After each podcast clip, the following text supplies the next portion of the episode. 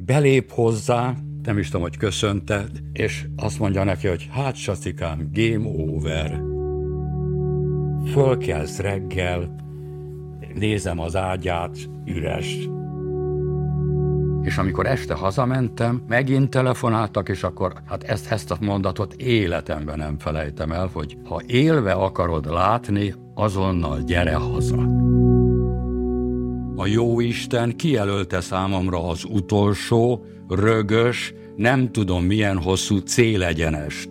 Totyogok, szenvedek, remélem nem lesz hosszú. Szóval tisztában volt a lényeg ezzel a helyzettel, és az, hogy, hogy nem én vetettem föl a hospit, hogy menjen oda, hanem ő vetette föl. Meghalt. Szombat reggel, negyed hétkor. Szóval ott volt a saci egyedül. Életemben nem tudtam elképzelni, én egy halottat megpuszíjak.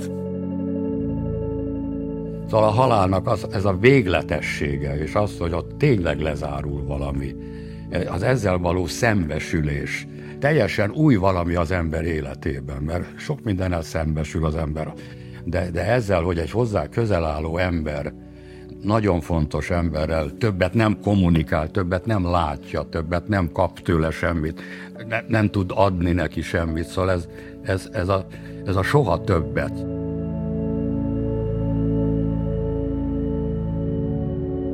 Nyelvekben van arra szó, ha meghalnak a szüleid. Árva vagy. De ha elveszted a gyereked, hát nincs rá szó. Átvitt értelemben is nehéz szavakat találni a veszteségre. A gyásznál megnémulunk. Nem csak az egyén, de a társadalom is néma, ha mindezzel szembe kerül, holott mindenki érintett. Érint most, vagy érinteni fog. Simonyi Balázs vagyok, és a némaság helyett a magyar hangja leszek a témának. Itt a 24.hu-n másfél tucat adáson át. A Nincs Rá Szó podcast az elkerülhetetlen, mégis szép és méltó elmúlásról mutat be megható történeteket. A legsötétebb órákról, amik egyben a legtisztábbak is. A műsor nem titkolt célja a gyermek és felnőtt hospice tevékenység láthatóvá tétele. Nem pátoszosan, nem szemlesütve. Híres, közismert emberek beszélnek kifejezetten a halálhoz fűződő viszonyukról, és itt lesznek civilek, családok, haldoklók, életvéggel foglalkozó szakemberek, orvosok, pszichológusok, ápolók, akik megosztják személyes tapasztalataikat és érzéseiket. Köszönet illeti őket, hogy mindezt vállalták. Kezdjünk is akkor bele, mert ahogy a hospice jelmondata tartja, minden perc értékes.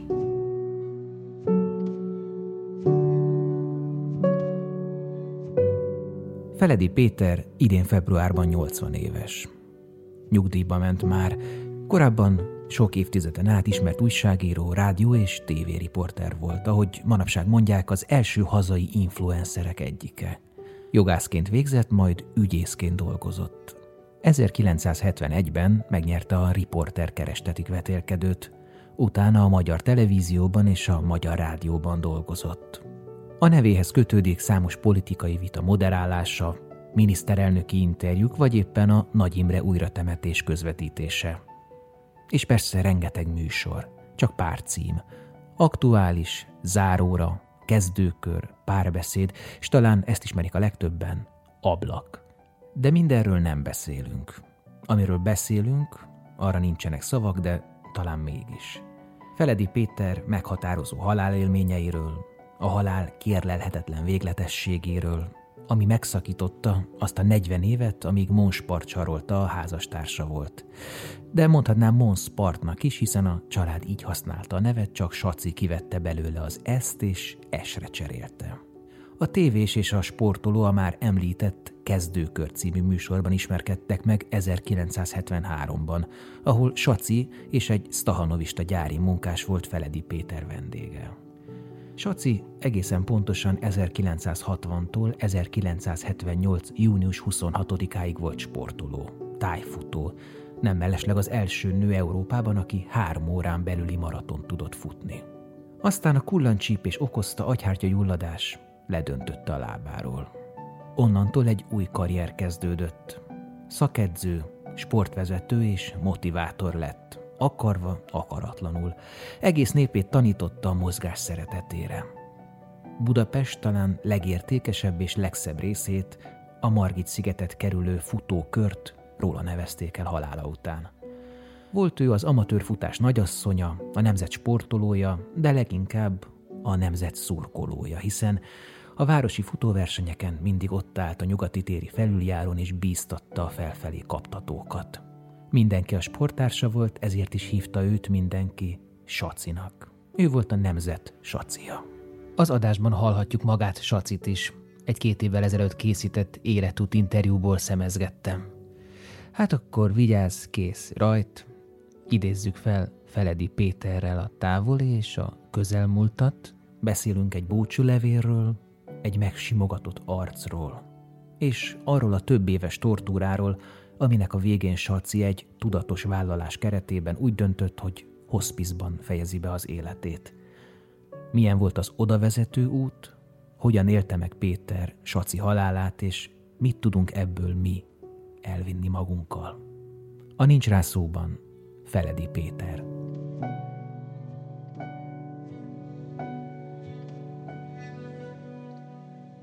A halállal való első, idézőjelben mondom, személyes találkozásom az nagyon korán ért, hogy úgy mondjam, olyan három-négy éves lehettem, amikor a déd nagymamám pomázon meghalt. Ez volt 1947-ben, az, ha jól emlékszem, én meg 43-ban születtem. És ő kint lakott pomázon, unokák, dédunokák, sokan voltunk kint rokonok, és a kisgyerekeket kirat, kizavarták, hogy úgy mondjam, az utcára, hogy ne zavarjuk ott bent, ki volt terítve, a dédinek hívtuk. És aztán egyszer bementem, és ott is valahogy hogy nem apercipia, vagy nem fogtuk fel tulajdonképpen, hogy miről is van itt szó. És ott hangoskodtunk, meg hülyéskedtünk, meg mit tudom én, és akkor kizavartak minket az utcára, hogy ott szórakozzunk, ne itt bent, mert a dédi így, meg úgy, meg amúgy.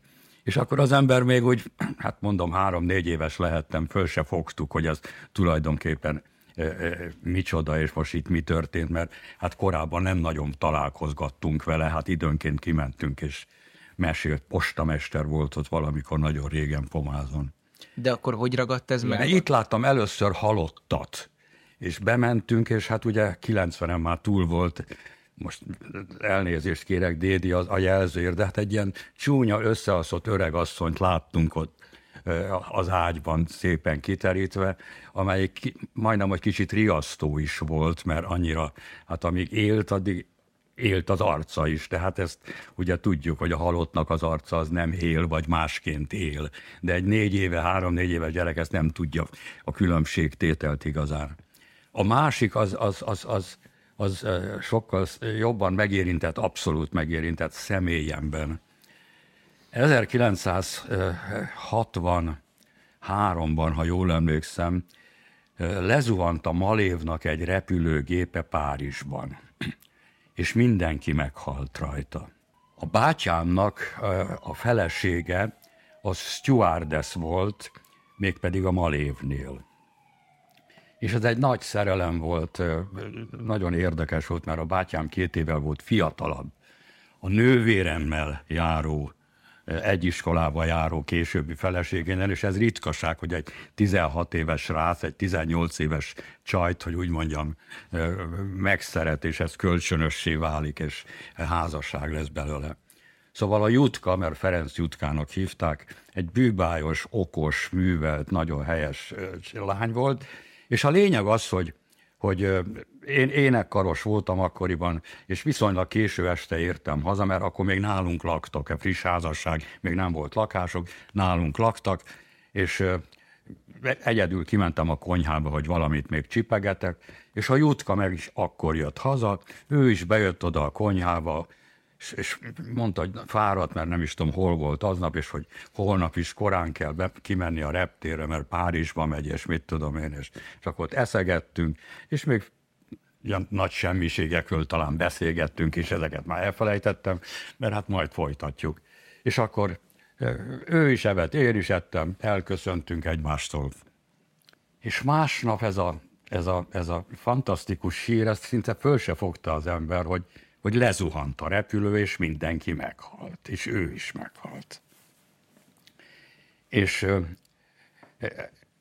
hát szóval hát, hát mondjuk a, a bátyámat sújtotta leginkább természetesen ez a váratlan és tragikus haláleset, és bizonyos hírek szerint éppen, hogy, hogy, hogy várandós lett a jutka akkoriban, de hát ezt csak úgy zárójelbe jegyzem meg, és, és ez, ez, ez, ez sokkolt. Szóval amikor az embernek egy jó ismerőse, akit szeret, akit becsül, aki úgy, úgy nem félreértentő, de úgy fontos az életében, mert, mert egy etalon volt, egy, egy ilyen okos, első generációs értelmiségi, hogy úgy mondjam. Úgy, úgy itt szembesültem tulajdonképpen először az igazi halállal, mert ott, hogy a dédi szegénykém, szóval az, az, az rémes volt. És hát utána egy másik ilyen, ilyen tragikus és drámai eset volt, hogy, hogy apám az mérnök volt, és mi a Posta központi járműtelepen laktunk Zuglóban. Ez a Posta központi járműtelep a 20-as években épült, és akkor Európa színvonalú, fantasztikus létesítmény volt, ahol garázsok voltak, javító műhelyek, lakások, stb. stb. De hihetetlen korszerű építmény volt, sőt akkumulátortöltő is volt, mert a magyar postának akkor voltak elektromos autói. Na és a lényeg az, hogy apám 904-es születésű volt, és már nyugdíjas volt, otthon élt, és ő már két szívinfarktuson átesett, túlesett, felgyógyult úgy, ahogy stb. stb. Ez csak azért is megmaradt, mert volt egy menyasszonyom akkor, akivel ilyen együtt is, meg külön is, szóval egy ilyen viharos kapcsolat volt, és akkor éppen, hogy úgy mondjam, szakítottunk. Egy kicsivel korábban, de aztán megint összejöttünk, de annyira, hogy már kinyomtattuk az esküvői meghívót, hogy X szó, edikén itt lesz az esküvő, stb. stb. És, és anyám egyszer csak jön, hogy, hogy apád rosszul van. és akkor bementünk, és tényleg, és, és ez az, ami, ami úgy megmarad az emberben, hogy, hogy fekszik apám az ágyon, hanyat, és, és ebből teljesen evidens volt, hogy tudja, hogy most, hogy mondjam, itt, mik lesznek a következmények ránézve a, elkövetkezendő percekben, vagy fél órában, és elkezdte azt mondani, még a hangsúlyára is emlékszem, hogy az volt a jó döntésed, amit tudom én egy hónappal ezelőtt hoztál, már a, a házasság ügyében. Hidd el, az volt a jó döntés, és akkor az ember úgy úgy érintőlegesen fölfogta, hogy azért tartja ezt itt és most szükségesnek elmondani, mert lehet, hogy aztán nem lesz több alkalma ezt elmondani. És akkor hát én mondtam, hogy hát majd meglátjuk meg, szóval próbáltam terelgetni a dolgot, de hát ez annyira megmaradt, és a hangsúlyára is emlékszem, hogy az volt a jó döntés. Zárójelben jegyzem meg, hogy tényleg nem lett házasság a dologból, de hát ez más szála a dolognak. És akkor ap- apámat ott hívták a mentőket, és bevitték a Uzsoki kórházba, és ott éjjel még meghalt másnap reggelre.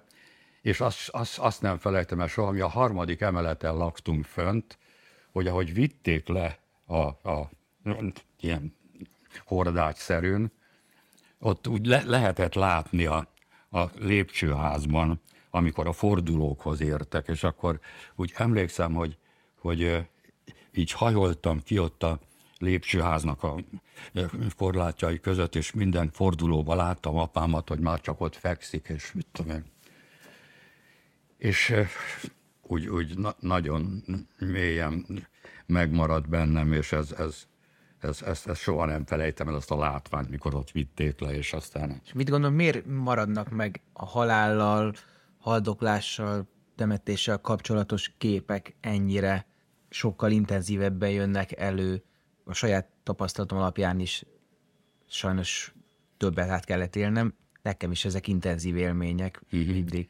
Szóval az ember, amikor így, így ilyen módon egy hozzá közel álló ember halál, halálán keresztül szembesül a halállal, hogy van halál, mert hát egy gyerek az, az, az azt se tudja, mi az, meg merre, meddig. És amikor úgy az emberben tudatosodik, hogy, hogy apámat többet, vagy a jutkával soha többet nem fogunk vacsorázni együtt, vagy dumálni, amit tudom én, vagy, vagy apámmal, az, az valami olyan, olyan, olyan elképzelhetetlennek tűnik szinte. Hát miért, apám, hát miért nem beszél, szóval... Nem lett, hogy igazából az itt maradóknak a, a, a fájdalma, a szomorúsága, az a súly, amit ránk hagynak az eltávozottak, azok generálják egyre intenzívebben ezeket a képeket? De az is, igen, igen. Szóval a halálnak az, ez a végletessége, és az, hogy ott tényleg lezárul valami, az ezzel való szembesülés, az valami teljesen új valami az ember életében, mert sok mindennel szembesül az ember de, de ezzel, hogy egy hozzá közel álló ember, nagyon fontos emberrel többet nem kommunikál, többet nem látja, többet nem kap tőle semmit, ne, nem tud adni neki semmit, szóval ez, ez, ez, a, ez a soha többet, szóval ez az, ami, ami... De ez érdekes, hogy ez leginkább a halottak a kapcsolatban jön elő, még az életünkben sok emberrel összeveszünk, akár úgy is, hogy tényleg nem beszélünk vele soha többet, nem is találkozunk vele, miközben párhuzamosan fut az életünk, az miért nem zavarja annyira az embert? Hát mert az nem biztos, hogy végleges. De hát abban elvileg legalábbis benne van a lehetőség, hogy majd kibékülünk, meg tisztázódnak a félreértések, vagy mit tudom én. Szóval az, az nem tűnik véglegesnek. Uh-huh. Vagy hogyha véglegesnek tűnik, még akkor is lehet, hogy öt év múlva, vagy mit tudom én, két hét múlva mégiscsak azt mondjuk, hogy ne haragudj, vagy ő mondja, vagy szóval az szóval a véglegesség én jogász vagyok, az in integrum restitúció, tehát az eredeti állapotba való visszaállítás, az, az, az a halálnál nem lehetséges. Én szoktam sokszor arra gondolni, hogy amikor lefekszem esténként, nem vagyok tudatában annak, hogy mi, mi az a pont, amikor én elalszom. És az olyan, mint egy villanykapcsolós sötétség, és egyszer csak fölébredek belőle. Vajon ilyen lehet-e meghalni? De hát nagyon sok különböző halál van körülöttünk, ami nem egy villanykapcsolással ér fel, hosszú szenvedéssel, vagy, vagy nagy fájdalmakkal, vagy ezek kombinációjával? A sacival kapcsolatban, ugye vele ez a kullancs bonyodalom, ez 1978-ban történt. És ő, hát akkor volt pályafutásának a csúcsán bizonyos értelemben már sok minden eredményt elért, és a lényeg az, hogy 78-ban egy idegen beszakadt unokabátyám, aki Kanadában múlatta az időt, meghívott, hogy látogassam meg, és tudom, hogy egy szombati napon még a saci kivitt a repülőtérre az autóval, de, de olyan szomorkás volt, szóval olyan kicsit van nem jellemző módon. Hát mondom, biztosan, hogy, hogy nem tudom, x idős tartamra most nem leszünk egymással, ezért volt szomorú. De azonban viszont eltelt kint Montrealban egy-két nap, és telefonáltak Pestről, de hát ugye Montrealban először jártam, hogy úgy mondjam, és én egész nap csavarogtam a városban, de az unokabátyám az otthon dolgozott, szóval ő ezeket a telefonokat tudta venni, hogy a saci beteg. És mondom, mondtak még valamit, hát nem csak, hogy a saci beteg. Hát ha nem mondanak semmit, hát előfordul, hogy valami baja van. Eltelik egy nap vagy két nap, és akkor reggel telefonáltak, hogy, hogy a saci nagyon beteg. És amikor este hazamentem, akkor megint telefonáltak, és akkor hát ezt, ezt a mondatot életemben nem felejtem el, hogy ha élve akarod látni, azonnal gyere haza. Mondják ezt Montrealban. Ez egy olyan mondat, ami be van vésve az agyamba, szóval ezt soha nem fogom tudni elfelejteni.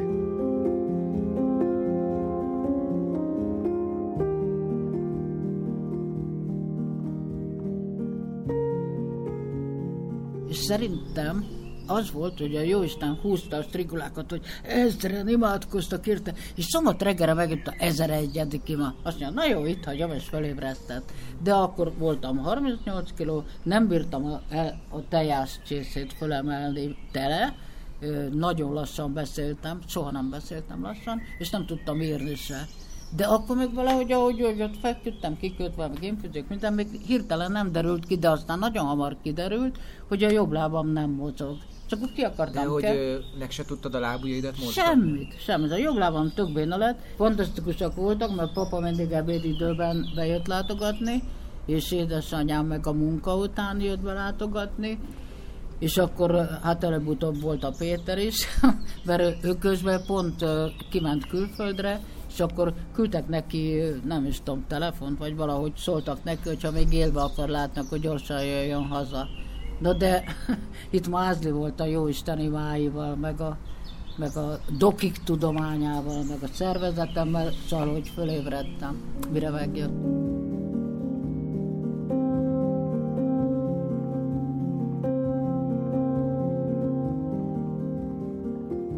És akkor hát hazaértem Budapestre, és akkor mentem azonnal ki a, a, a repülőtérről, mert mondták, hogy ho- melyik kórházban van, de akkor aludt éppen szegénykém, és aztán hát szóval egy-két nap után aztán tudtunk vele kommunikálni, és akkor egyfajta krízisen túlesett. De De ezért volt szomorú a kocsiban, mert ő már betegnek érezte magát, csak nem akarta. Hát én gyanítom, tudod, hogy ez, hát az három-négy nap telt el, és akkor ő már valamit érezhetett. Utólag én ezt gondolom, hogy itt, szóval, mert ő ne, nem volt egy ilyen nyafka, csaj ilyen értelemben, tehát szóval annak oka kellett, hogy legyen. És pár héttel ezelőtt taxival utaztam haza. És egy ilyen idősebb férfiú volt a sofőr, és úgy néz, azt mondja, az ő felesége a Sacival együtt volt az intenzív osztályon 78-ban. És nagyon jóba lettek valahogy, és a felesége elmondott egy verset a Sacinak, ami a Sacinak nagyon megtetszett, és hogy többször megkérte a feleségemet, mondta ő, hogy mondja el neki ezt még egyszer. És hát engem teljesen meglepett, hogy milyen vers lehet az, ami a Sacinak megtetszett ott, a, ahonnan egyébként, hát aztán később, vagy, vagy hát elmondta, hogy onnan körülbelül két vagy három embert is vittek el abból a szobából a, a temetőbe. Mert ezt az egész kullancsenkefalitis, ezt akkor nem nagyon ismerték itt, és erd, mind a kettő erdész volt, tehát Ez egy olyan korterem volt, ahol kifejezetten kullancsípettek. I- igen, hát hogy nem, nem csak kullancsip, de, de az a kettő, aki ott meghalt, az kullancs állt, szóval an- annak lett az áldozata. És megláttam, hogy Túrmezei Erzsébet, ha nem teszek semmit sem. És akkor megtudtam, hogy ez a hölgy, ez egy evangélikus diakonissa volt, és hát ha megengeded, én, én felolvasnám ezt a verset, mert annyira megragadott engem is, szóval valami most nem sietek, most nem rohanok, most nem tervezek, most nem akarok, most nem teszek semmit sem, csak engedem, hogy szeressen az Isten. Most megnyugszom, most elpihenek, békén, szabadon, mint gyenge gyerek, és nem teszek semmit sem, csak engedem, hogy szeressen az Isten. S míg ölel a fény, és ölel a csend, és árad belém, és újjáteremt, míg nem teszek semmit sem, csak engedem, hogy szeressen az Isten. Új gyümölcs terem, másoknak terem, érik csendesen, erő, győzelem, ha nem teszek semmit sem, csak engedem, hogy szeressen az Isten. Szóval ez, a, ez, ez abszolút el tudtam képzelni, hogy, hogy ez a sacira, amikor élet és halál közt lebeg, mert hát akkor még ez nem, nem volt száz százalék, hogy földgyógyul. Ez, hogy ez a nem teszek semmit sem, csak engedem, hogy szeressen az Isten, ez valami, valami nagyon szép és mély és Saci már egyszer kvázi meghalt, de még visszatért onnan. Volt egyfajta sportolói gyász folyamata? Benne meg kellett, hogy halljon a, az, a, a, a versenyző, az élsportoló? Ez azért, azért érdekes, mert ő, ő miután kijött, és a, szóval ő sokáig abban bízott, hogy föl fog gyógyulni teljesen. Szóval ez nem úgy volt, hogy kijött a kórházból, és akkor tudta, hogy ennyi volt, uh-huh. hanem ő bízott benne, mert hát szép lassan, hát nem a korábbi szintje, ez egy, egy picit javulgatott, tudod? Uh-huh. És akkor hát egyszer csak közölték is vele, hogy bizonyos izmai, meg szóval olyan dolgai semmisültek meg, amelyek nem fognak újra. És hát ő, ő még hát ilyen hát bicebócán is futogatott, meg, meg mit tudom én, még akkor egyszer, egy-két ilyen utcai futóversenyen is elindulgatott, de aztán azt ne, nem akarta, hogy a Szóval az nem, nem volt szerencsés. Ő is látta, hogy az nem, nem jó, de azért mi jártunk futogatni a sacival, szóval mondta Péter, hogy a jogban van ez a kifejezés, hogy az eredeti állapot visszaállítása, azt is mondta, hogy a halál az egy olyan végletes dolog, ami felszámolja azt a lehetőséget, hogy visszaállítsunk bármit az eredeti állapotba. De a hit különböző vallások, különböző felfogásai nem azt hirdetik, hogy... Majd találkozunk. Igen, vagy hát, hogy visszaállítódunk valahogy az állapotba. Uh-huh. Katolikus nevelésben, hogy úgy mondjam, részesültünk. Szóval nem áll tőlünk távol a, a katolikus hit, de valahogy olyan nagyon mélyen engem a, a vallásosság nem ragadott meg. Szóval nekem úgy valahogy úgy éreztem, hogy nekem az kevés, hogy, hogy majd egyszer akkor találkozhatunk, meg szóval amit a vallás ígér, vagy, vagy biztat, vagy nem is tudom mi a helyes szó, az engem úgy nem fogott meg, mert olyan, olyan távolinak, elérhetetlennek, tűnt, meg, meg ilyesmi. Szóval nem nagyon vigasztalt, vagy vigasztal, mondhatom jelen időben is. De nem azért, mert ateista vagyok, hanem, hanem de az I, I és Gyulának van egy olyan, olyan, olyan zseniális megfogalmazása. Tehát I és Gyula naplójából ide írtam ezt ki. Kész vagyok Isten befogadására is, mint a dolgok végső értelmének és az egész teremtés befejező aktusának a befogadására, de tudjam, értsem, igazoljam a magam számára. Műveltségem, vagy inkább félműveltségem egyelőre ellenáll, kevés és hiányos még a bizonyítás. Értelmem sokkal gőgösebb, hogy sem beérné sovány vígasszal. Még meghódításra vár. Hm. Valószínűleg erre azt mondanák a nagyon vallásosak, vagy a, vagy a teológiát értők, hogy az értelme, a műveltsége is Istentől ered, hogyha abba a versben, a turmezei Erzsébet versébe kicserélnénk azt a szót, hogy Isten, akkor ugyanilyen hat, hatással lenne kicserélnénk arra mondjuk, hogy drágám, vagy, vagy család. Ki tudja. Szóval még bizonyításra vár. Hát így Gyula is így fejezi be, szóval nem azt mondja, hogy ez, nem nagyon szoktam tűnődni és elmélkedni, hát még fiatal ember vagyok, 79 éves még csak, jövőre leszek 80, hát még előttem az élet, úgyhogy majd, majd hát, ha megvilágosodok idővel. Mert az ember úgy, úgy, úgy szeretné tényleg tudni és hinni, de valahogy nagyon nagyképűnek hangzik. Úgy vagyok, mint így és Gyula, hogy az, hogy az értelmem még, még meghódításra vár. Szóval ez most nagyon nagyképűen hangzik, de, de, de valahogy a Gyula jól megfogalmazta ezt, hogy úgy mondjam.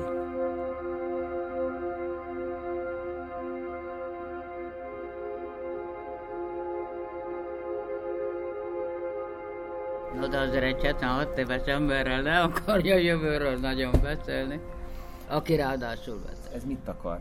17 óta rákkal kezelnek, tehát uh-huh.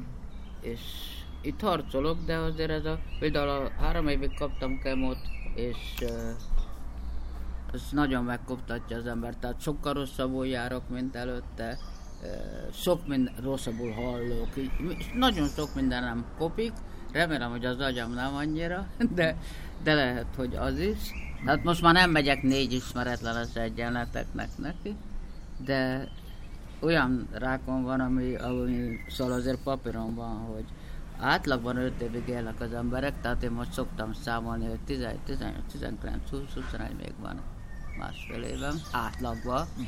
Ez lehet több, lehet kevesebb. Nem De... szeretném a sajnál. Azért hagytam abba különben a sántafutást is. Mert egyszer megláttam magam a tévében, hátul a mezőnyben. Ugye nagyon nehéz volt megszokni, hogy nem az első helyért harcolsz, hanem hátul megyek a mezőnyben, és azért harcolok, hogy talán ne én legyek az utolsó, és megláttam a tévében magam, és olyan szánalmas volt. Szóval van egy, amikor azt mondja valaki, hogy igen, ez sántán is fut, milyen példamutató, igen, akkor én is fogok de ez olyan szánalmas volt, hogy akkor többet nem indultam versenyen. Szóval ezzel a mozgással, ezzel a látványal nem példát ad valaki, hanem kicsit ilyen, jaj, szegény, nem, akkor egy ilyen ember csináljon mást, uh-huh. és ne, ne fussa. Most az az érdekes, hogy ma hosszabb ideje van rossz lábam, mint jó, és mégis álmodom, nem egyszer versenyzek, futok, és jó a lábam. De, de a korabeli önmagaddal álmodsz, vagy a mostani? Volt már ilyen, hogy a mostani az öreggel is, és jó a lábam. Van, amikor rossz, de álmodok vele. Hát érdekes.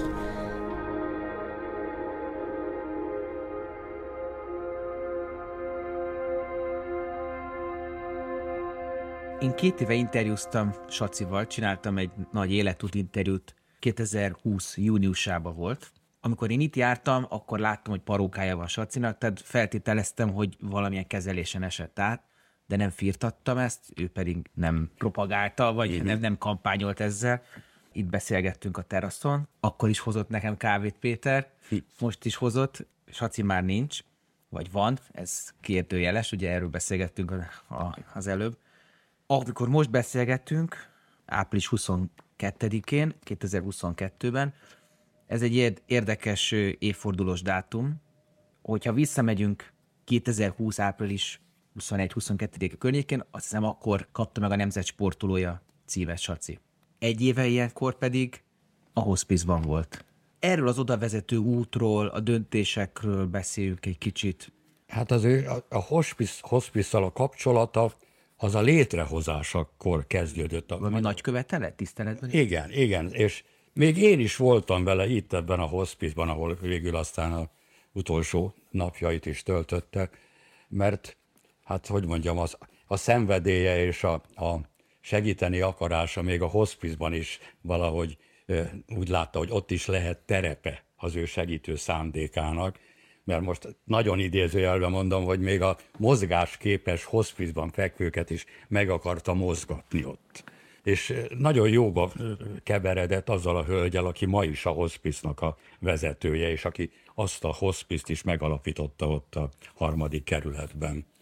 És engem is úgy, úgy, úgy idézőjelben mondom, meglepett, amikor mondta, hogy hát, hogy beszélt is azt hiszem a, a vezető hölgyel, és hát akkor ő, ő bemenne oda egy kicsit, és, és orvosok is nagyon sokfélék, és az volt neki egy lórugás pár héttel a halála előtt, amikor a kezelő főorvos asszonyához ment be, mert hívta a, a, az orvosnő, és belép hozzá, és hát nem is tudom, hogy köszönte, azt mondja neki, hogy hát Sacikám, game over. És ez annyira melbevágta, hát ő is tudta, hogy, hogy, hogy hogy game over, idézőjelben mondom, de hogy ezt a kezelőorvos, akinek, akinek nem az a dolga, hogy, hogy ezt így lórugásszerűen bejelentse neki, ez így a, úgy a fejéhez vágja, szóval ez, ez, ez baromira megviselte. Mennyire érte meg vereségként? Nem ez a vereség, ez, ez nem, nem jó, jó kifejezés erre. Nem, ő szóval azért ő nem volt egy nagyon érzelmes vagy érzelgős lény. Tehát ő ezt bizonyos értelemben racionálisan vette tudomásul. Szóval egy ideig baromi sokat küzdött meg, mit tudom én, de tisztában volt szerintem a, a, a helyzetével. Tehát akkor ez egy lehetőség volt neki a, a méltó finisre? Ez neki nem vereség lesz, hanem egy, egy szép befejezés, és akkor mondjuk a hospice? Például. Tehát, hogy amikor ő már tudatába kerül annak, hogy itt a vég, és akkor viszont, ha itt a vég, akkor, akkor ez ne egy, egy, egy vereség legyen, ne úgy érezzem, hogy bunkós bottal ütnek be a betonba, hanem hogy akkor zárjuk le szépen, mert valahol én azt gondolom, hogy aki például ezt választja, annak a pszichéje, gondolkodás. Igen, az már, az már ott tart, hogy ő meghalt, és a, a testnek utol kell érnie a, Igen. a, a szervezetnek a pszichéjét. Kétszer esett itthon el. Tehát belátta, hogy, hogy egyedül nem, szóval egyedül már neki hogy mondjam, túl nagy vállalkozás lenne valahol egyedül maradni. Bizonyos értelemben ez a hospice volt az egyetlen alternatíva, pozitív alternatíva, ahol, ahol ha elesik, mit tudom én, akkor is van, aki fölemeli, akinek ez a munkája. Vagy... Szóval nem, ez, ezt most csak magam filozofálok így tovább, nem, nem félreértentő, de szóval a kettőnk hivatása és ténykedése az párhuzamosan zajlott a családunkban. Tehát az ő élete volt a sport, és annak környéke, és a egészségnevelés, és a mit tudom én. Nekem meg ez a televíziós újságírás, ami az én gondolkodásomat is nagyjából kitől betöltötte, és, és hát nehéz időkben is voltam televíziós, meg szóval abszolút nem panaszkodom, és, és örülök, hogy ilyen életem volt. A Saci meg ez a másik szenvedélye volt, vagy szenvedélye lett ez a ez a segíteni, sportoltatni, stb. stb. Szóval kicsit ilyen párhuzamosan zajlott az életünk, ahol időnként összeértünk. Ha mégis 40 évig tartott ez hát Persze, szóval ez, ez nem, nem kritikaként mondom, hanem hogy az, a munkánk, hivatásunk jellege volt ilyen párhuzamos természetű. E, ebbe se nagyon avatott be a kezdetekkor. Egy nőgyógyászati rákja volt neki, műtét nem, nem volt soha semmi csak apró betegségei, és hát azt is elmondta, és, és az ember egy ideig nem is vettem én se komolyan, és ő sem, mert hát hogy van itt valami, de szóval a lényeg az, hogy, hogy szerintem ő is, hogy mondjuk most időtartamot nem tudok mondani, hogy mikor szembesült azzal, hogy itt, hogy mondjam, belátható távolságba kerül a vég, szóval de mióta járt kezelésre, mióta ment onkológiára? Talán kettő év, szóval nem, beszéltünk róla, és, és ő se panaszkodott, és hát a végén aztán természetesen, amikor már hát szóval nyilvánvalóvá vált. És tudod, ezeket föl is írtam szegénykém az utolsó hónapokban már néha úgy kiszaladt a száján egy-egy ilyen.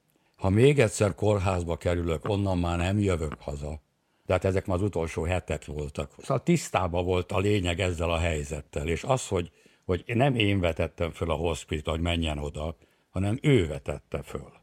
Hogy vagy bemegy oda egy kicsit, és ott majd ismerik, meg, meg, meg olyan rendes társaság van ott. Én, én azt akkor még nem egy végső helynek gondoltam, vagy, vagy jó, menj be, mert ott egy kicsit majd Szóval, hogy rendbe hoznak, vagy mit tudom én. És aztán, hát aztán ott, ott nagyon hamar szembesültem a, azzal, hogy ez, ez, ez nem így van, mert hát azért ott beszélgettem. Többnyire ez egy egyirányú út.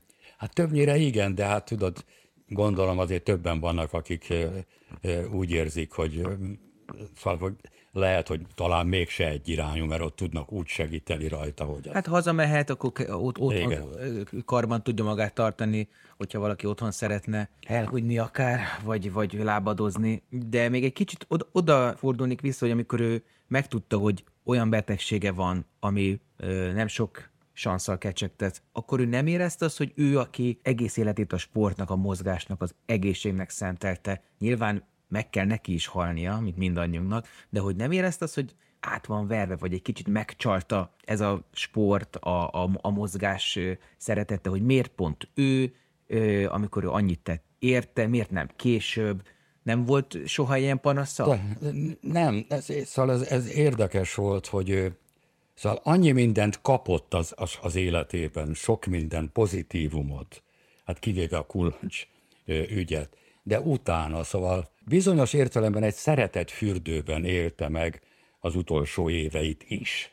Népszerű volt, a nemzet sportolója, az idősek tanácsának a tagja volt, és a, a mit tudom én, az idősek tanácsának az Orbán Viktor, a miniszterelnök, az elnöke, és ott, ott is ő hát idézőjelben domborított néha jókat. Szóval annyi sikerélménye volt, ha maga, hogy úgy mondjam, hivatása terén, és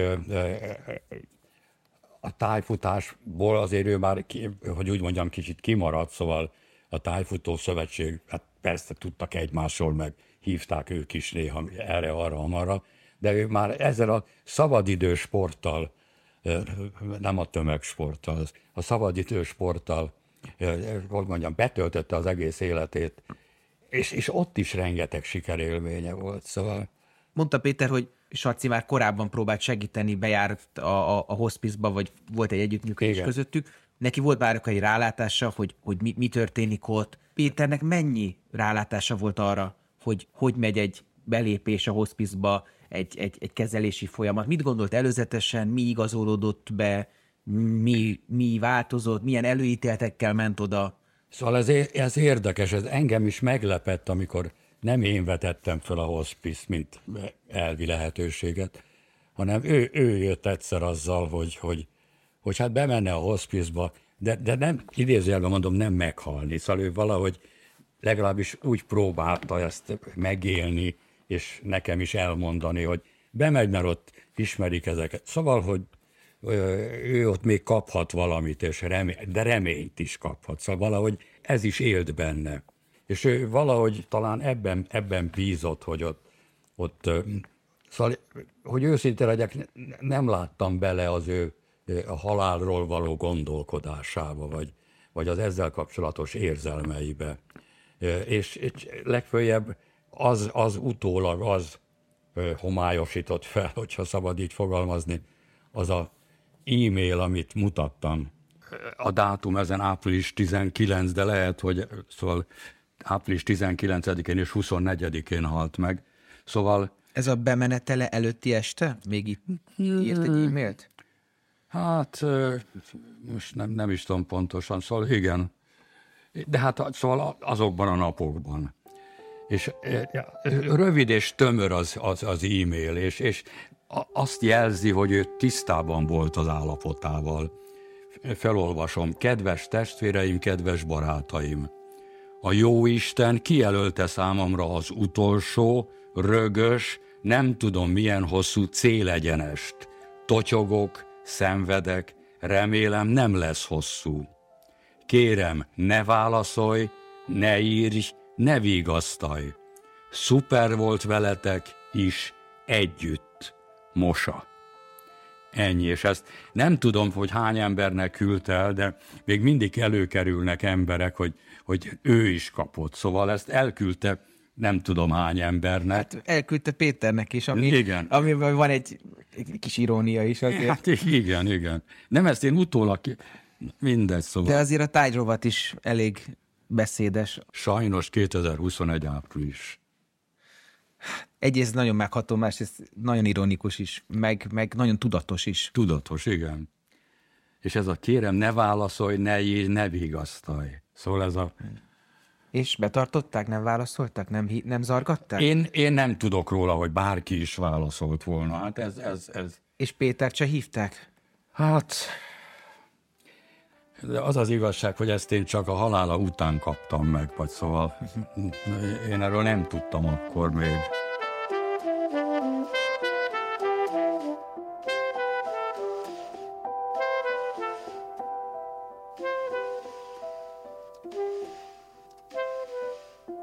Mielőtt a hospice bement volna Saci, tapasztalta Péter olyat, hogy hozzátette egy-egy mondatához, hogy valószínűleg ez lesz az utolsó, vagy most utoljára főzök egy pörköltet még, ó, én ennek a sorozatnak már nem látom a végét, tehát, hogy volt-e valami olyasmi, hogy na még akkor egyszer utoljára, nem tudom, együnk egy jó harcsapaprikást, vagy ezt még kipróbálom utána. Most még egyszer nézzük meg a Városmajornak ezt a szegletét. Tehát bár olyan dolog, ami arra utal, hogy... Búcsúzkodik. Igen, hogy ami olyan sarokpontok, hogy tudom, hogy ez most utoljára történik a budai hegységet hát elég jól megismerte ő, és megismertette velem is. És ott voltak kedvenc helyei. És úgy emlékszem, hogy hát a halál előtt nem sokkal, hármasban még valaki jött velünk, egy barátnője, kimentünk az egyik ilyen helyre a budai hegységbe. És csak ott, ott, ott szaladt ki a száj, száján egyszer egy ilyen, hogy na hát ide se jövök többet, szóval valami ilyesmi. Van egy nagyon szép helye a budai egységnek, hát sok ilyen helye van, de valahogy az közel állt a szívéhez. Meg oda sokat jártunk amúgy is futni, még aktív korunkban. nem, nem uralkodott ez el rajta, vagy ha eluralkodott rajta, vagy benne, ennek nem adott kifele hangot, még nek, felém sem. És ez most annak fogjam föl, hogy idézőjelbe, ez most hülyén hangzik, engem is kim, engem kimélni akart ettől a rám terhelé, átterheléstől, vagy úgy mondjam, vagy pedig ezt ő abszolút bizonyos értelemben a saját ügyének tartotta, ezt majd megkérdezem tőle, amennyire száz van, de, de szóval nem terhelte ezzel a most úgy beugrott ez, és ezt, ezt sose felejtem el, hogy én vittem ki az autóval a hospizba, amikor beadtuk.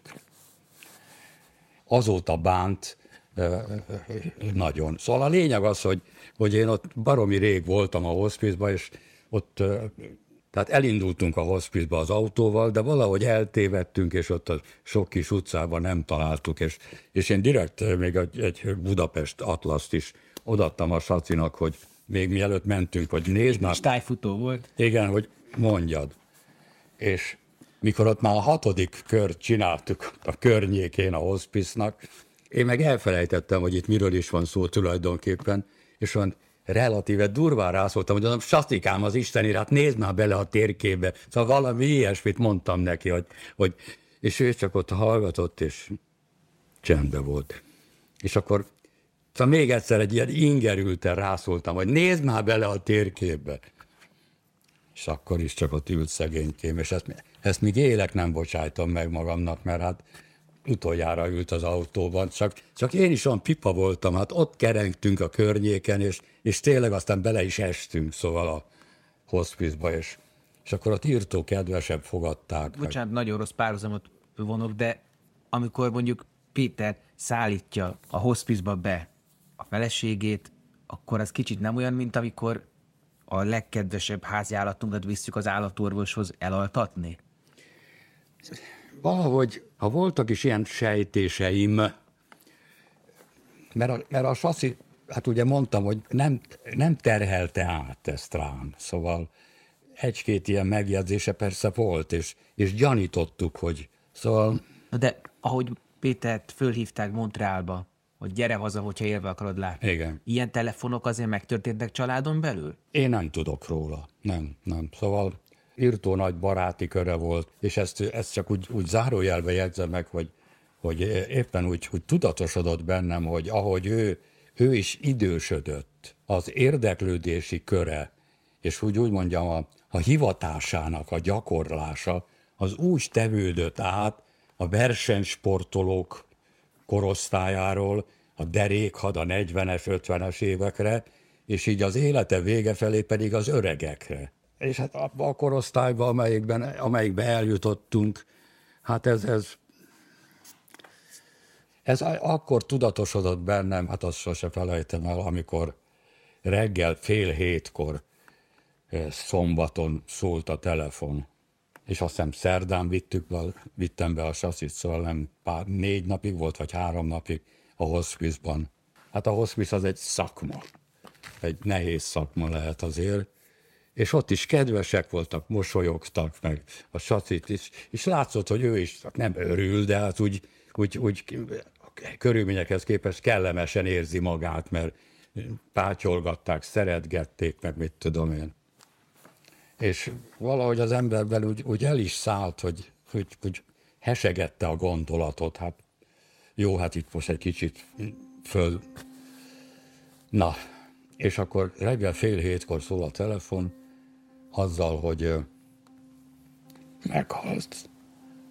Szombat reggel. Negyed hétkor. És hát, hát ez, ez Hát azon az autóba ültem, kimentem, és mire én kiértem, akkor már nem abban az ágyban feküdt, amelyben meghalt, hanem ott van egy szoba, ahol a holttesteket már rendbe rakva. Hát egy ilyen rovatolozó búcsúztató szoba. Igen, igen, ez a jó terminus technikus, igen. Szóval ott volt a saci egyedül. És akkor mondták, hogy hát ott meg lehet nézni. És hát szegényként természetesen, amikor én utoljára láttam, hát, hát ilyen elgyötört arc, meg szóval ez van hülyén hangzik, de hát szóval majdnem, hogy csúnyuska volt, ráncos, öregasszony volt, ott akkor már idézőjelben mondom, és ne haragudj, Saci. És akkor bementem abba a szobába, és egy gyönyörű csaj feküdt ott. Szóval amit úgy mondanak, hogy a halál az úgy megszépíti, vagy, vagy, vagy az, hogy minden gond megszűnt, és ez úgy kitisztítja az arcot, és szóval egyszerűen nem tudtam ellenállni a kísértésnek, és össze-vissza puszilgattam az arcát. És életemben nem tudtam elképzelni, hogy én egy halottat megpuszíljak. Hát mondjuk nem is.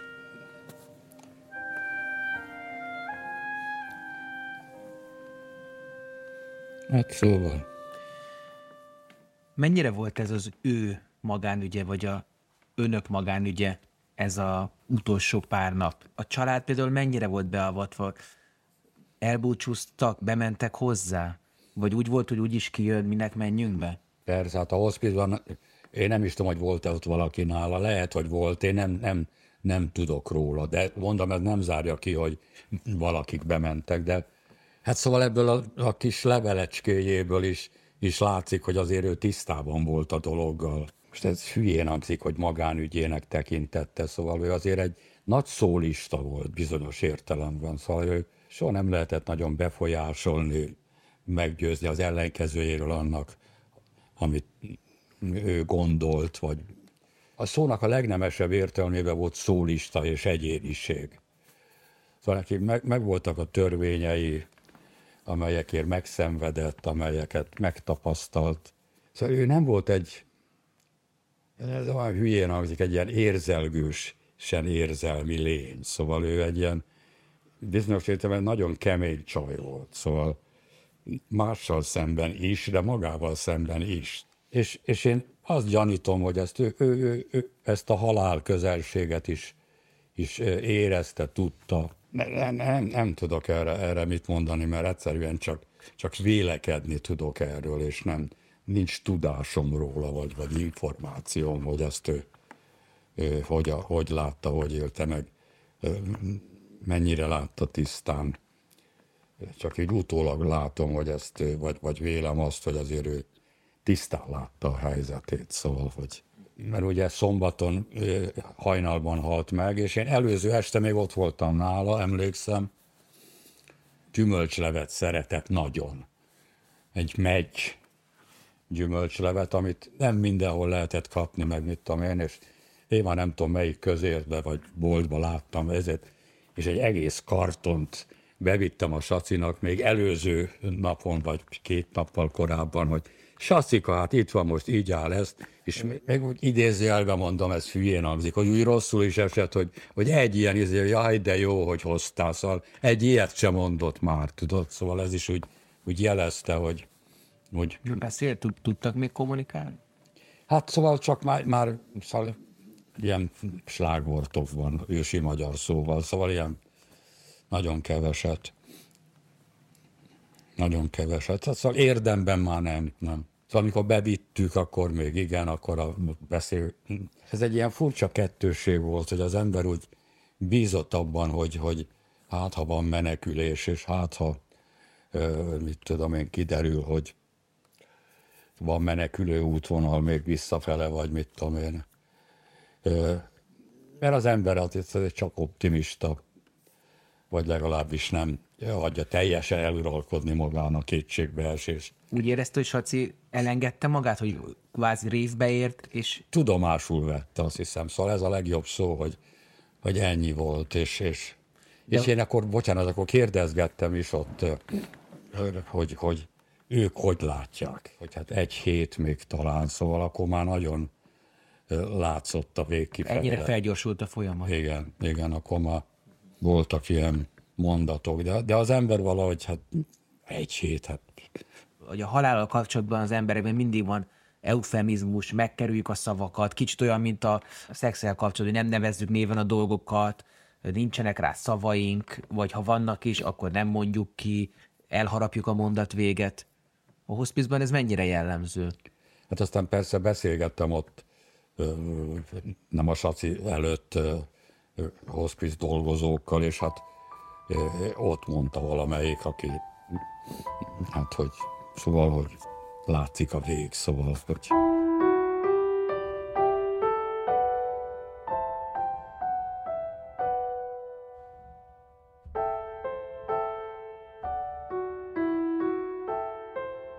Péternek a gondolkodását mennyiben változtatta meg a saci halála, az, az, hogy ez így történt, ilyen körülmények között?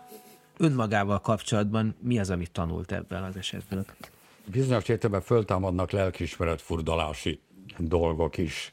A, a, a hiánya az, ami a, ami a legrémesebb. Szóval, hogy itt vagyok ebben, ez az egész ház a háború előtt ez Monspart tulajdon volt. Így és... ejtik egyébként? Tessék? Monspartnak kell ejteni egyébként? Ami a Monspartnak kell ejteni, igen, de a Sacinak ez nem tetszett, és ő, ő, ő, ő Monspartnak. De hogy a ház, ez? Ja, szóval ez Monspart tulajdon volt, és, és de a tulajdonos az még a háború előtt elkártyázta. Szóval. Ez a nagyapja volt, ugye? Nem, nem, az, az nem, az... Úgy emlékszem, abban a hosszú életút interjúban ezt mondta, hogy a... Hogy az kártya, az, hogy az az igen, ő nagyapja igen, volt. Igen, igen. És hogy ez az egész az övé volt, és most már csak ez a lakás. Igen, van, ez, a, hát ez, ez, ez, hát ez nagy dolog, hogy mert ez az egy lakás maradt meg. Dédapa által elkártyázott családi. Ja, dédapa, Így az van, lehet, igen, igen. Van. Mm. És Istenem, szóval rémes az egyedi lét. Szóval itt mi már nem tudom hány éve ketten éltünk ebben a lakásban, és tudod az, hogy fölkelsz reggel, nézem az ágyát, üres, este megy az ember lefeküdni, nincs kivel megbeszélni semmit, nincs olyan értelembe vett feladatot, hogy, hogy, a, hogy, hogy ezt kérte hozzá, csináld meg, mit tudom én. Szóval az ember, az egyedül lét az rémes, hogy, hogyha nem kényszerítem magam, hogy menjek el, akkor napokig nem, nem beszélek senkivel. Hogy, hogy a társ, a barát, a szerető, amit tudom én, az, az úgy hopp, elszáll, és egyedül maradt. Egyébként megnéztem, hogy az özvegy szó, az, az érdekes, hogy miért csak a nők mondják, hogy özvegy kumbéláné. Na érted? Hát férfire is szokták mondani. Na, és, igen, hogy, hogy én is mindig azt mondom, hogy özvegy Feledi Péter. És tehát ez nüansz, csak mondom, hogy még ez, ez is foglalkoztatott, ez az özvegység. Szóval hát az ember özvegy, és, és ezt, ezt tudja az ember, hogy ez most már élete végéig szólhat, szóval most nagy valószínűséggel nem jön egy mindent elsöprő szerelem, vagy mit tudom én. Említette, hogy a Saci nem sokat osztott meg a betegséggel kapcsolatban, de azért mégiscsak föl lehetett készülni arra, hogy ez a dolog kifut, valamikor a közeljövőben vége lesz. Ez megkönnyítette a gyász folyamatot? Segített a gyász munkában?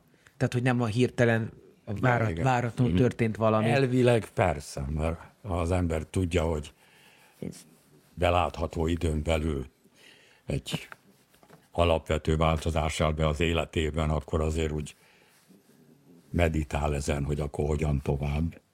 De valahogy az ember, amíg megvan a, a társ, addig, addig ez, ez csak olyan elvi lehetőség, és ez úgy nem, nem szembesül ennek a, a, a rémességével, hogy úgy mondjam, hogy, hogy de csak most, hogy itt ülök, és így nézek körbe, hát itt minden rá emlékeztet, például látod ott azt a térképet ott az óra mellett, balra fönt.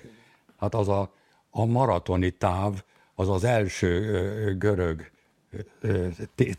nem tudom, hol vettük, vagy kaptuk, vagy szereztük azt a térképet. Azon van rajta a térkép. Ez az az, az első maratoni táv. Vagy, vagy ja, Istenem, annyi minden emlékeztet itt rá. Hogyha ez a dolog fordítva lent volna, és Péter lett volna a beteg, és a, a Saci meg ápolta volna, meg meg rendelkezésre állt volna, hogy döntött volna Péter a saját esetében? Vagy akár most, hogy döntene? Bemenne mondjuk egy hospizba? Ja, ilyen értelemben. Vagy, vagy ahogy elrendeltetett, azt ki kell várni, bárhogy is alakul, vagy kórház. Nevezzük nevén, hogy hogy tervezem a halálomat. Lehet, de igazából az önrendelkezésről, az emberi méltóságunk megőrzéséről, a tudatosságról érdeklődöm, hogy ez mert én például, én ezt abszolút tudatos vagy, tehát én már, nem tudom én, öt évvel ezelőtt írtam végrendeletet, le ott a közjegyzőre, tehát ezek, ez, én szeretném beviszni, ez, ez, ez, kicsit úgy kezelem, mint egy projektet. De abban például én nagyon hezitálok, hogy igénybe vegyek-e fájdalomcsillapítást, vagy ez pedig az élet része az, hogy... A végrendeletről jut eszembe, hogy mi a Sacival csináltunk közös végrendeletet, és abban az úgy, úgy szerepelt, hogy, hogy ez meg ez meg ez a hagyaték tárgya, hát csak két ingatlan, meg az autó, mert hát a, és, és hogyha a Péter hal meg előbb, akkor hogy alakuljon, és ha a Saci hal meg előbb, akkor hogy alakuljon. Más, más két más forgatókönyv lett volna? Hát persze, hogy... És csak hogy visszatérve a tudatosság témakörredet, Péter mit választana, vagy, vagy, vagy mi, mi van a fejében? Saci úgy döntött, hogy a hospice házban, fájdalomcsillapítás keretében búcsúzik az élettől. Igen. Ez egy szimpatikus Hát ez, ez, ez egy, igen. És forgatókönyv? Igen, és hát azt is tudta, hogy ott rend, szóval, hogy rendes emberek, szóval, hogy, hogy kvázi baráti környezetben éli meg az utolsó napjait, óráit, meg hát ott szeretgették, meg mit. De hát ott ez mindenkivel kedvesen bánnak, gondolom én, de hát ő, ő egy kicsit ilyen idézőjelben mondom, kiemel. Nem kiemel, ez hülyén hangzik, szóval őt tudták, hogy ki ő, tudták, hogy mi a szerepe az egész hospice ha van valami. Szóval ilyen, ilyen dolog volt. Szóval bizonyos értelemben ez hülyén hangzik, hazament oda. De ez, ez, ez túlzás, csak, csak, csak nem egy vadidegen, emberek közé vadidegen környezetben. Mert most itt, mert itt van a nálam statisztika, hogy 24 fekvőbeteg ellátó intézmény van, hospice-szerű, vagy hospice, uh-huh. ebben van 386 ágy a 24 intézményben, tehát intézményeket mondjuk 15-20. És van 65 otthoni ellátást végző csoport, tehát akik házhoz mennek, és egy-két ilyen mobil csapat, aki, aki, aki a kórházakat támogatja. Uh-huh. Szóval ez iszonyú kevés, tehát egy, nem tudom, itt a János kórházban, vagy itt a Kútvölgyiben hány ágyas az, az, egész kórház, de hogy ország szinten ez a 386 ágy, ez szerintem nagyon kevés. És mindegyik hospice-ban, hogy mondjam, szinte állandóan telt házban. Igen, hát mondanám azt, hogy mert tudom, hogy van ilyen, hogy de tényleg van egy várólista. Uh-huh. Nagyon furcsa hangzik. Igen. Igen. Igen. Igen. Uh-huh. Szokták mondani, hogy, hogy, hogy két út van így az élet vége felé, ami az önrendelkezést illeti. Ez egyik az ugye, ami nálunk nem legális, az eutanázia, és a másik pedig az, hogy mondjuk a hospice-ba végezzük be a földi pályafutásunkat, fájdalomcsillapítással, szeretettel. Az e- egyik ugye az, amelyik megvárja a természetes véget, a másik pedig, amelyik elébe megy. Nekem mind a kettő szimpatikus, talán az egyikhez nagyobb bátorság kell, a másikhoz pedig nagyobb elfogadás vagy, vagy türelem, nem is tudom. Igen.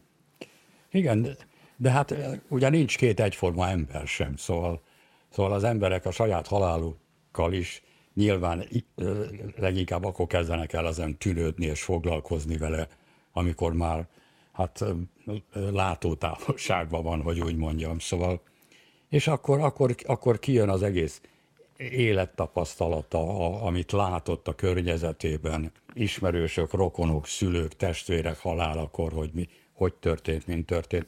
Szóval abban bizonyos értelemben összegződik egy élettapasztalat, hogy végül is hogy döntök. Hogy inkább hospice, inkább eutanázia, inkább leugrom a hídról. Szóval el tudom fogadni, ha egy ember átgondolja, és ő azt mondja, hogy eutanáziát akar, szóval, hogy, én úgy döntök, hogy nekem elég volt, stb. stb. Nem foglalkoztat a gondolat. Pedig mondom, hát jövőre már 80 leszek, tehát óvatatlanul gyakrabban kellene ezen tűnődni, de valahogy engem úgy nem, nem foglalkoztat, hogy hogyan és miként, és mit tudom én. De ez valami eltartás, tehát amiről nem beszélünk, az nincs? Nem, nem, nem. Hát szóval miközben mondom, hogy milyen szarul érint ez az egyedül lét, amikor elvileg sokkal több időm lenne meditálni azon, hogy majd én hogyan jutok el a sacihoz oda a temetőbe, a, a sírba, és mi előzi azt meg. De hát most nem, nem tudom befolyásolni egyelőre. Vannak betegségei, meg mit tudom én. Nem kerülöm, meg nem tudatosan hárítom ezt, hanem szerencsére ilyen az alkatom, hogy úgy, úgy nem, nem foglalkoztat különösen.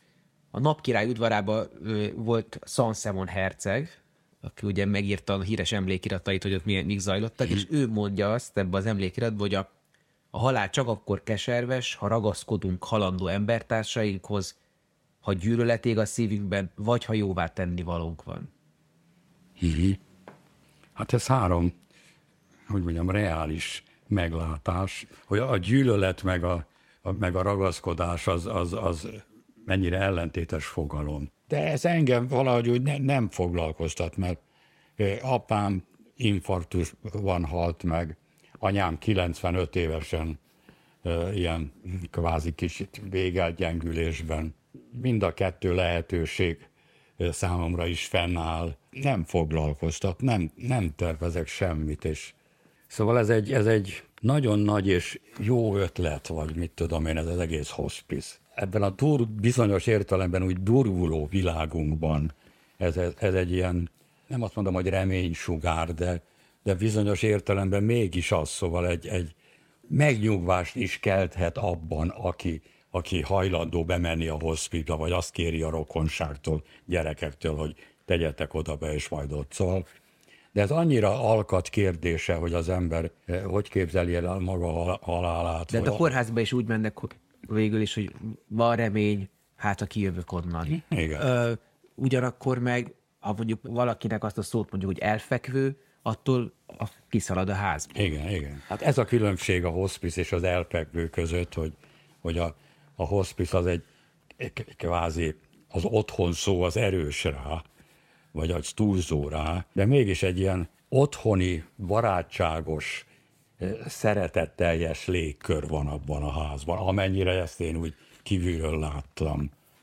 De az, aki úgy dönt, hogy igénybe veszi a hospice már döntött, már gyakorlatilag elfogadta a saját végességét, és lemondott kvázi a küzdelemről, vagy nem akar magának hazudni. Tehát feltételez egyfajta belenyugvás. Belenyugvás, illetve tudatosságot, valami nagyon erős belső iránytűt, az, hogy én azt mondom, hogy oké, okay, akkor mivel tudom, hogy eddig tartott, vagy ahogy az orvosom mondta Sacinak, game over, akkor viszont keressünk egy olyan helyet, ahol mindezt méltósággal tudjuk megtenni, vagy, vagy szépen igen, tudjuk igen, megtenni. Igen. De valahogy szerintem ez a láncszem hiányzik sok emberből, mert ez már egyfajta, nagyon csúnya lesz, egy önhalára ítélés, igen. és még mindig az, hogy jó, akkor még talán még ez a kezelés a kórházban, ez még talán jó lesz, inkább akkor oda megyek, inkább. Mm. Tehát van valami ilyesmi, én ezt érzem a közgondolkodásban, ezért is mondtam azt, hogy nagyon csúnya hasonlatot korábban, hogy olyan, mint amikor vissza az ember elaltatni a kutyáját. Mm-hmm. Igen. E- ebben írtó nehéz beleélni magát az embernek, szóval és tudod, itt a másik pedig az, az, az egyedül maradás, hogy hülyén hangzik. Én itt most elalszom, és nem ébredek föl holnap. Na most akkor mi történik? Akkor rám törik az ajtót, vagy de itt ez egy érdekes, alattunk egy írtó rendes házaspár lakik, már gyerekeik kiröpültek, és amikor a Saci már nagyon rozogán volt itthon, akkor volt olyan, hogy, hogy hát ott aludtunk, és kiment, ki akart menni a fürdőbe, és elesett ott. És egyszerűen olyan, szóval nem, nem, nem bírtam fölemelni.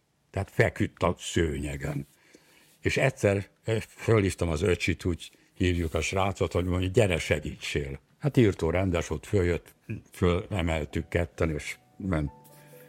És aztán adtam neki egy lakáskulcsot az öcsinek, hogy hát mondom, ki tudja, mi lesz itt, még hogy lesz, mint lesz, hogy legyen nálatok egy kulcs, nem. És van náluk egy kulcs. Eddig tartott most a Nincs rá szó, itt a 24.hu-n. De ígérjük, lesz még szavunk beszélni az élettől való búcsúzásról. A hospice intézmény rendszere évtizedekkel ezelőtt azért jött létre, hogy a nem gyógyítható, daganatos betegek fájdalmát csillapítsa, a méltóságukat az utolsó pillanatig segítse megőrizni, és a hozzá tartozóknak lelki támogatást nyújtson. Teszi mindezt térítésmentesen, túlnyomó részt adományokból. Ha megérintett az adás és segítenél akár támogatással, akár önkéntes munkával, akkor keresd a Magyar Hospice Alapítványt. www.hospiceház.hu